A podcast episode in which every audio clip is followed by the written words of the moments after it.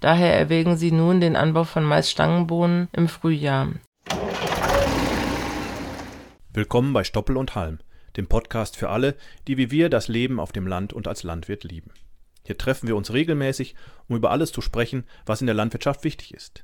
Ob neue Trends, Herausforderungen auf dem Hof oder einfach nur spannende Geschichten aus dem Leben als Landwirt. Dies ist der perfekte Ort für dich, um neue Inspirationen zu sammeln.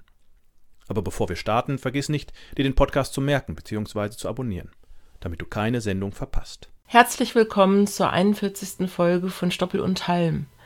Heute geht es um das Comeback des Mais-Stangenbohnen-Gemenges und ihr bekommt unseren Newsflash wieder auf die Ohren sowie die Marktpreise. Wir wünschen euch sehr viel Spaß. Und jetzt die wichtigsten Nachrichten für Landwirte aus der aktuellen Woche. Überflutete Ackerflächen und GLÖZ-Standards. Aufgrund von starken Regenfällen in Nordrhein-Westfalen und Niedersachsen sind viele Getreideflächen überflutet oder übersättigt. Die Frage, wie mit diesen Flächen umgegangen werden soll, betrifft auch Verpflichtungen und Fördervoraussetzungen im Rahmen von Konditionalität, Ökoregelungen und Agrarumweltmaßnahmen. Besonders relevant ist die Einhaltung des Fruchtwechsels nach GLÖZ sieben, der nach einer Aussetzung im Jahr zweitausenddreiundzwanzig nun zweitausendvierundzwanzig erstmalig beachtet werden muss. Das Ministerium für Landwirtschaft und Verbraucherschutz empfiehlt eine detaillierte Dokumentation der Situation, falls die Wetterbedingungen die Einhaltung der Auflagen erschweren. Verstöße gegen die Konditionalität werden normalerweise sanktioniert, aber aufgrund der aktuellen Wetterverhältnisse wird geprüft, ob es zu einem Verzicht auf Sanktionen kommt. Ähnliches gilt für Fördervoraussetzungen und Verpflichtungen bei Ökoregelungen und Agrarumweltmaßnahmen nach GLÖZ acht, bei denen ebenfalls eine ausführliche Dokumentation empfohlen wird. Flächenstilllegung. Die E U-Kommission schlägt vor, die Stilllegungspflicht von vier Prozent der betrieblichen Ackerflächen auch zweitausendvierundzwanzig auszusetzen. Landwirte sollen stattdessen auf sieben Prozent der Flächen stickstoffbindende Pflanzen oder Zwischenfrüchte anbauen. Die E U zeigt Flexibilität aufgrund außergewöhnlicher Schwierigkeiten, darunter Wetterextreme, Energie- und Betriebsmittelpreise sowie geopolitische Unsicherheiten. Die Verordnung gilt rückwirkend ab dem ersten Januar zweitausendvierundzwanzig. Deutschland muss entscheiden, ob es auf die Stilllegungspflicht verzichtet. Der Vorsitzende des Landwirtschaftsausschusses im Europäischen Parlament begrüßt die Ankündigung und fordert eine schnelle Reaktion von Bundeslandwirtschaftsminister Cem Özdemir, damit deutsche Landwirte von der Regelung profitieren können. E U-Kommission bewilligt Gelder für Tierwohl. Die E U-Kommission hat deutsche Regelungen mit einem Budget von rund einer Milliarde Euro genehmigt, um Tierwohlstandards in der Viehzucht zu verbessern, insbesondere bei Schweinen. Die Maßnahmen unterstützen die strategischen Ziele der E U in Bezug auf den Europäischen Grünen Deal, die gemeinsame Agrarpolitik und die Strategie vom Hof auf den Tisch.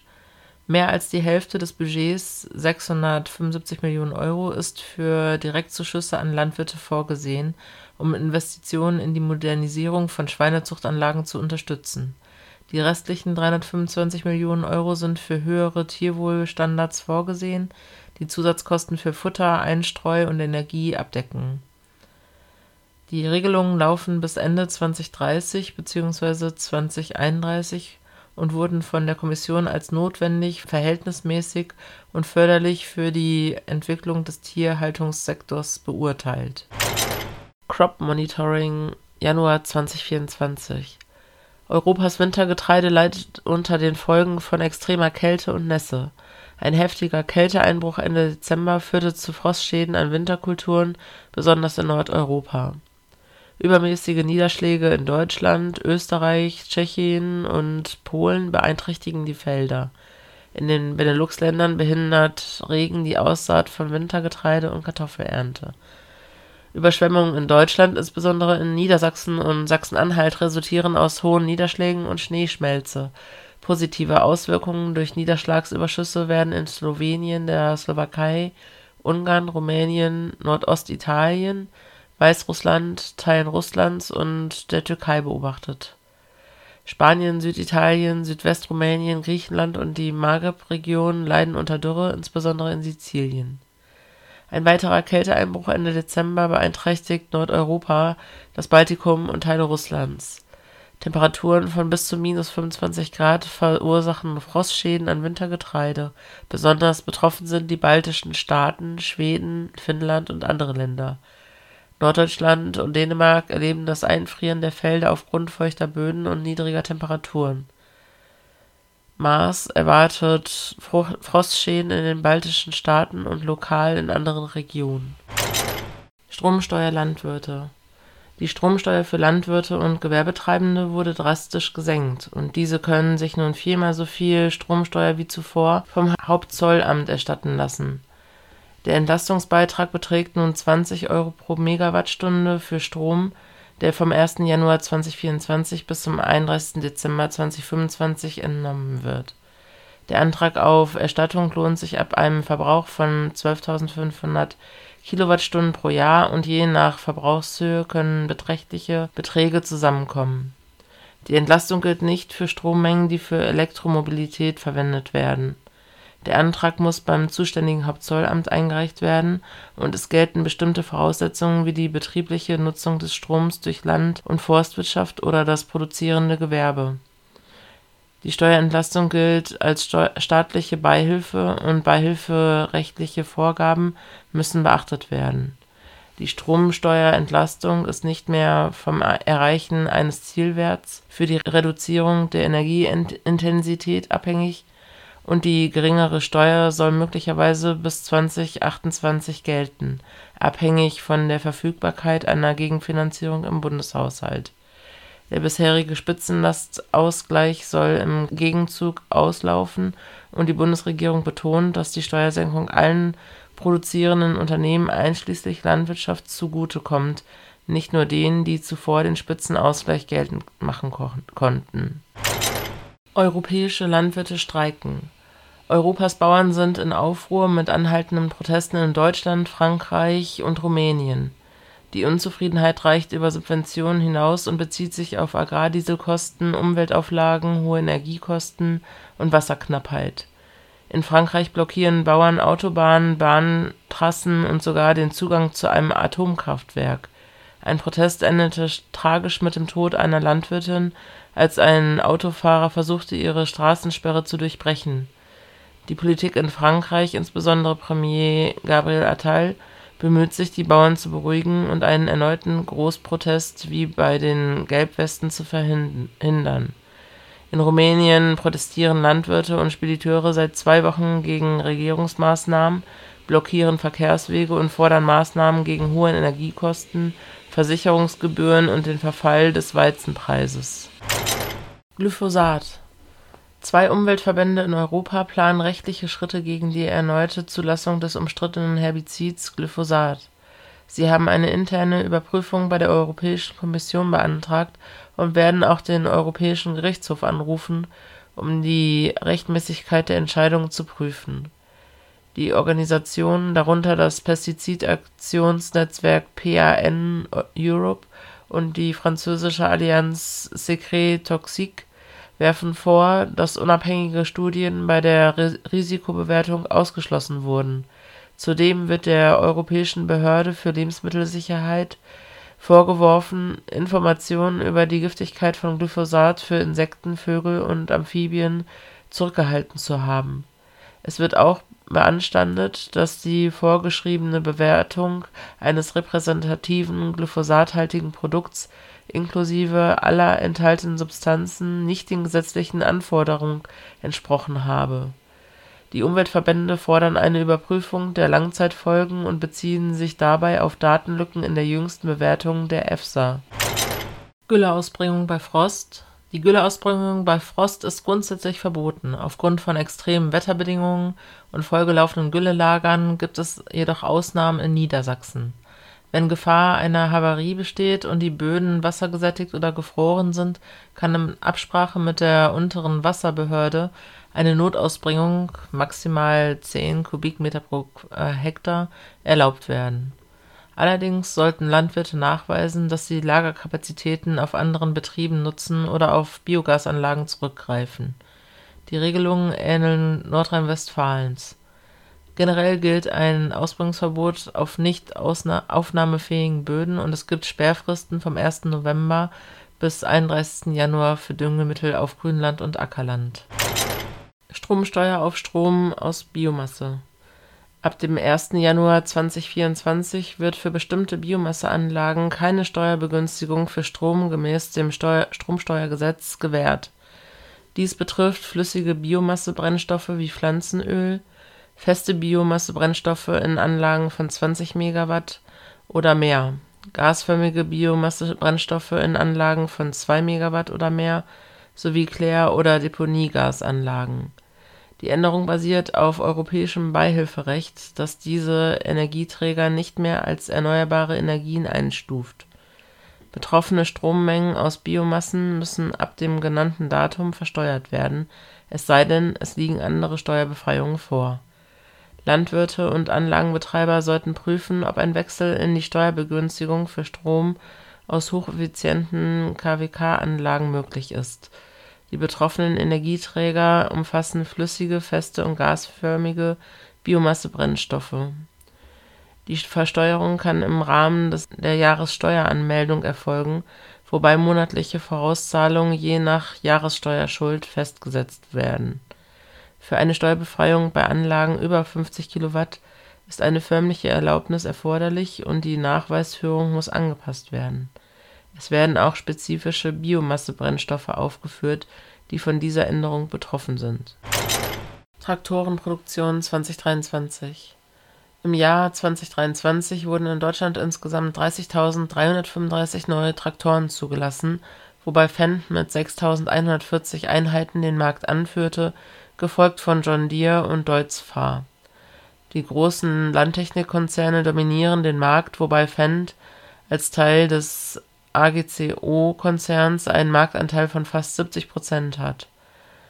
Der A G C O-Konzern verzeichnete im Vergleich zum Vorjahr einen Zuwachs von drei Komma sieben Prozentpunkten und erreichte einen Marktanteil von neunundzwanzig Komma eins Prozent. John Deere hingegen verlor eins Komma neun Prozentpunkte, was auf fünfhundertachtundsiebzig weniger zugelassene Traktoren zurückzuführen ist. Zusammen beherrschen A G C O und John Deere fast die Hälfte des deutschen Traktorenmarktes mit achtundvierzig Komma zwei Prozent. Andere aktive Konzerne wie Claas, S D F Group und Kubota legten leicht zu, während C N H Industrial zu den Mark- Marken wie New Holland, Case I H und Steyr gehören. eins Komma zwei Prozentpunkte haben sie verloren. Dieser Rückgang wurde vor allem durch den Rückgang der Marke Case und Steyr verursacht. Insgesamt zeigen die Zulassungszahlen einen stabilen Markt mit Fendt als klarem Marktführer und einer weiterhin dominanten Position der großen Landtechnikkonzerne in Deutschland. Rentenalter. Das I F O-Institut schlägt vor, das Rentenalter in Deutschland an die steigende Lebenserwartung zu koppeln, ähnlich wie es bereits in einigen Nachbarländern wie den Niederlanden praktiziert wird. Dabei soll auch die Rentenanpassung nicht mehr an den Löhnen, sondern an der Inflation ausgerichtet sein.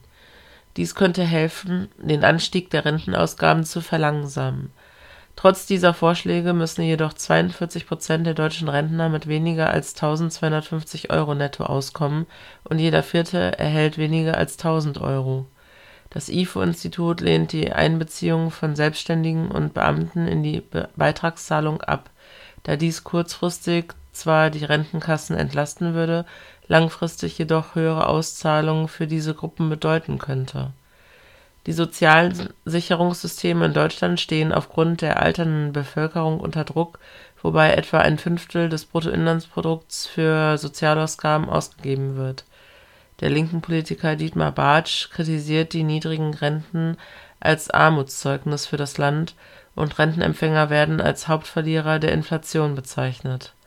Eine mögliche Maßnahme für Stabilisierung des Rentensystems wäre eine regelgebundene Erhöhung des Rentenalters, die das Verhältnis zwischen Rentenbezugsdauer und Beitragsdauer konstant halten würde. Als Alternative wird im I F O-Bericht vorgeschlagen, die Lebenserwartung bei guter Gesundheit als Grundlage zu nehmen. Heu- und Strohpreise. Die Heupreise in Deutschland haben sich im Januar zweitausendvierundzwanzig im Bundesmittel nicht verändert und liegen weiterhin bei rund hundertdreißig Euro je Tonne für den Großballen.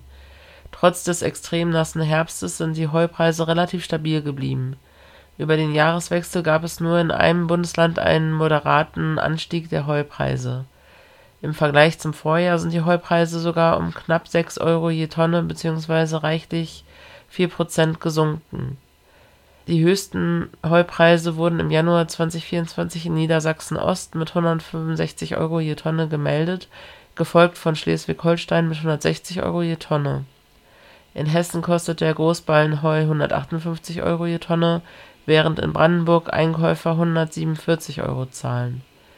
Niedrige Heupreise wurden vor allem in Thüringen verzeichnet, wo Landwirte und Pferdehalter im Schnitt nur dreiundachtzig Euro je Tonne ausgeben müssen. Die Strohpreise hingegen steigen deutlich, während die Heupreise stabil bleiben. Konkrete Strohpreise werden nicht genannt, aber die Lage bei Stroh scheint kritischer zu sein. Insgesamt scheint die Futterversorgung auf Landwirtschaftsbetrieben und Pferdehöfen bezüglich Heu Anfang zwanzig vierundzwanzig besser als befürchtet zu sein. Das Comeback des Mais-Stangenbohnen-Gemenges.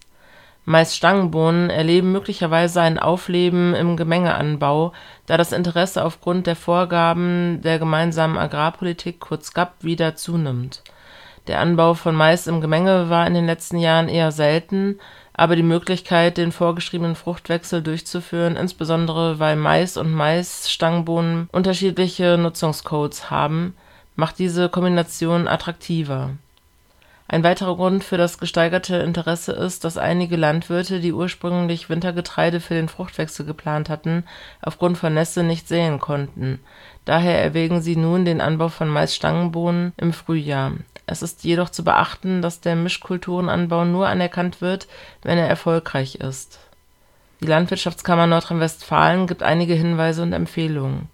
Vermeiden Sie den Anbau des Gemenges auf extremen Standorten wie Marschland oder sehr leichten und heterogenen Flächen. Achten Sie darauf, dass Kartoffeln nicht die Vorfrucht waren, da die Bekämpfung von Durchwuchskartoffeln unmöglich ist. Zudem sollte der Schlag nicht zu stark von Unkräutern wie Hirsearten, Storchschnabel oder Ziest betroffen sein. Erstellen Sie ein sauberes Saatbett, da aufgrund eingeschränkter Herbizidoptionen der Einsatz eines Fluges fast unverzichtbar ist. In einigen Regionen wie Nordrhein-Westfalen und Niedersachsen ist ein absätziges Saatverfahren möglich, bei dem die Bohnen zwischen den Maisreihen gesät werden. Bei der Sortenwahl ist es wichtig, frühe Stangenbohnen und standfeste Maissorten zu wählen, um die Lagergefahr zu minimieren. Eine alternative Möglichkeit ist die Aussaat einer fertigen Mischung, die mit normalen Einzelkorn-Sägeräten ausgesät werden kann.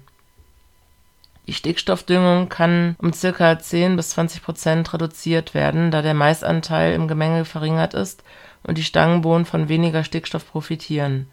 Beachten Sie, dass eine Herbizidmaßnahme nur im Vorauflauf möglich ist und eine Mischung aus Spektrum und Stomp-Aqua hat sich bewährt.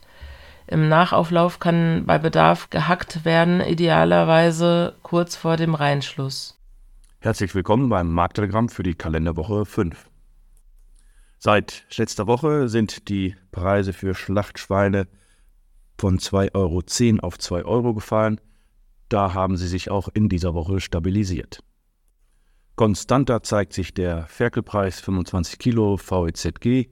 Hier gibt es seit einiger Zeit nahezu keine Veränderungen, ungefähr dreiundsiebzig Euro. Beim Großvieh sind die Preise leicht gestiegen. Die jungen Bullen liegen bei vier Euro zweiundsiebzig gegenüber vier Euro neunundsechzig in der Vorwoche. Ähnlich sieht es bei den Kühen aus V E Z G, hier drei Euro dreiundsechzig gegenüber drei Euro sechzig in der Vorwoche. Der Weizenpreis liegt aktuell bei zweihundertzehn Euro fünfundsiebzig. Das sind drei Euro weniger als beim Vortag.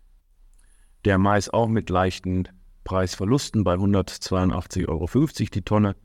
Laut Matif, das sind zwei Euro fünfundzwanzig weniger als am Vortag. Hin und wieder schauen wir ja auch auf Heu und Stroh, das machen wir mal wieder. Heu liegt konstant in den letzten Wochen bei ungefähr hundertachtundfünfzig Euro und Stroh bei hundertzehn Euro die Tonne. Dann schauen wir zum Schluss noch auf den Heizölpreis. Wir kosten hundert Liter aktuell hundertvier Euro siebenundachtzig. Eine leichte Steigerung sehen wir hier im Jahresverlauf von knapp hundertzwei Euro auf hundertvier. Also ähm, nahezu eine Seitwärtsbewegung. Das war's wieder für diese Woche vom Markttelegramm. Eine gute Restwoche wünsche ich euch und bis nächste Woche. Und damit verabschieden wir uns für heute von Stoppel und Halm, dem Podcast von Holtmann Saaten. Wir hoffen, ihr hattet genauso viel Spaß beim Zuhören wie wir beim Aufnehmen. Mehr Infos zum Saatgut von Holtmann Saaten findet ihr auf w w w punkt holtmann Bindestrich saaten punkt d e. Und falls ihr Fragen oder Anregungen zum Podcast habt, zögert nicht und schreibt uns eine Nachricht an. podcast at holtmann Bindestrich saaten punkt d e. Bis zum nächsten Mal und macht euch ja nicht vom Acker. Wir Landwirte werden gebraucht.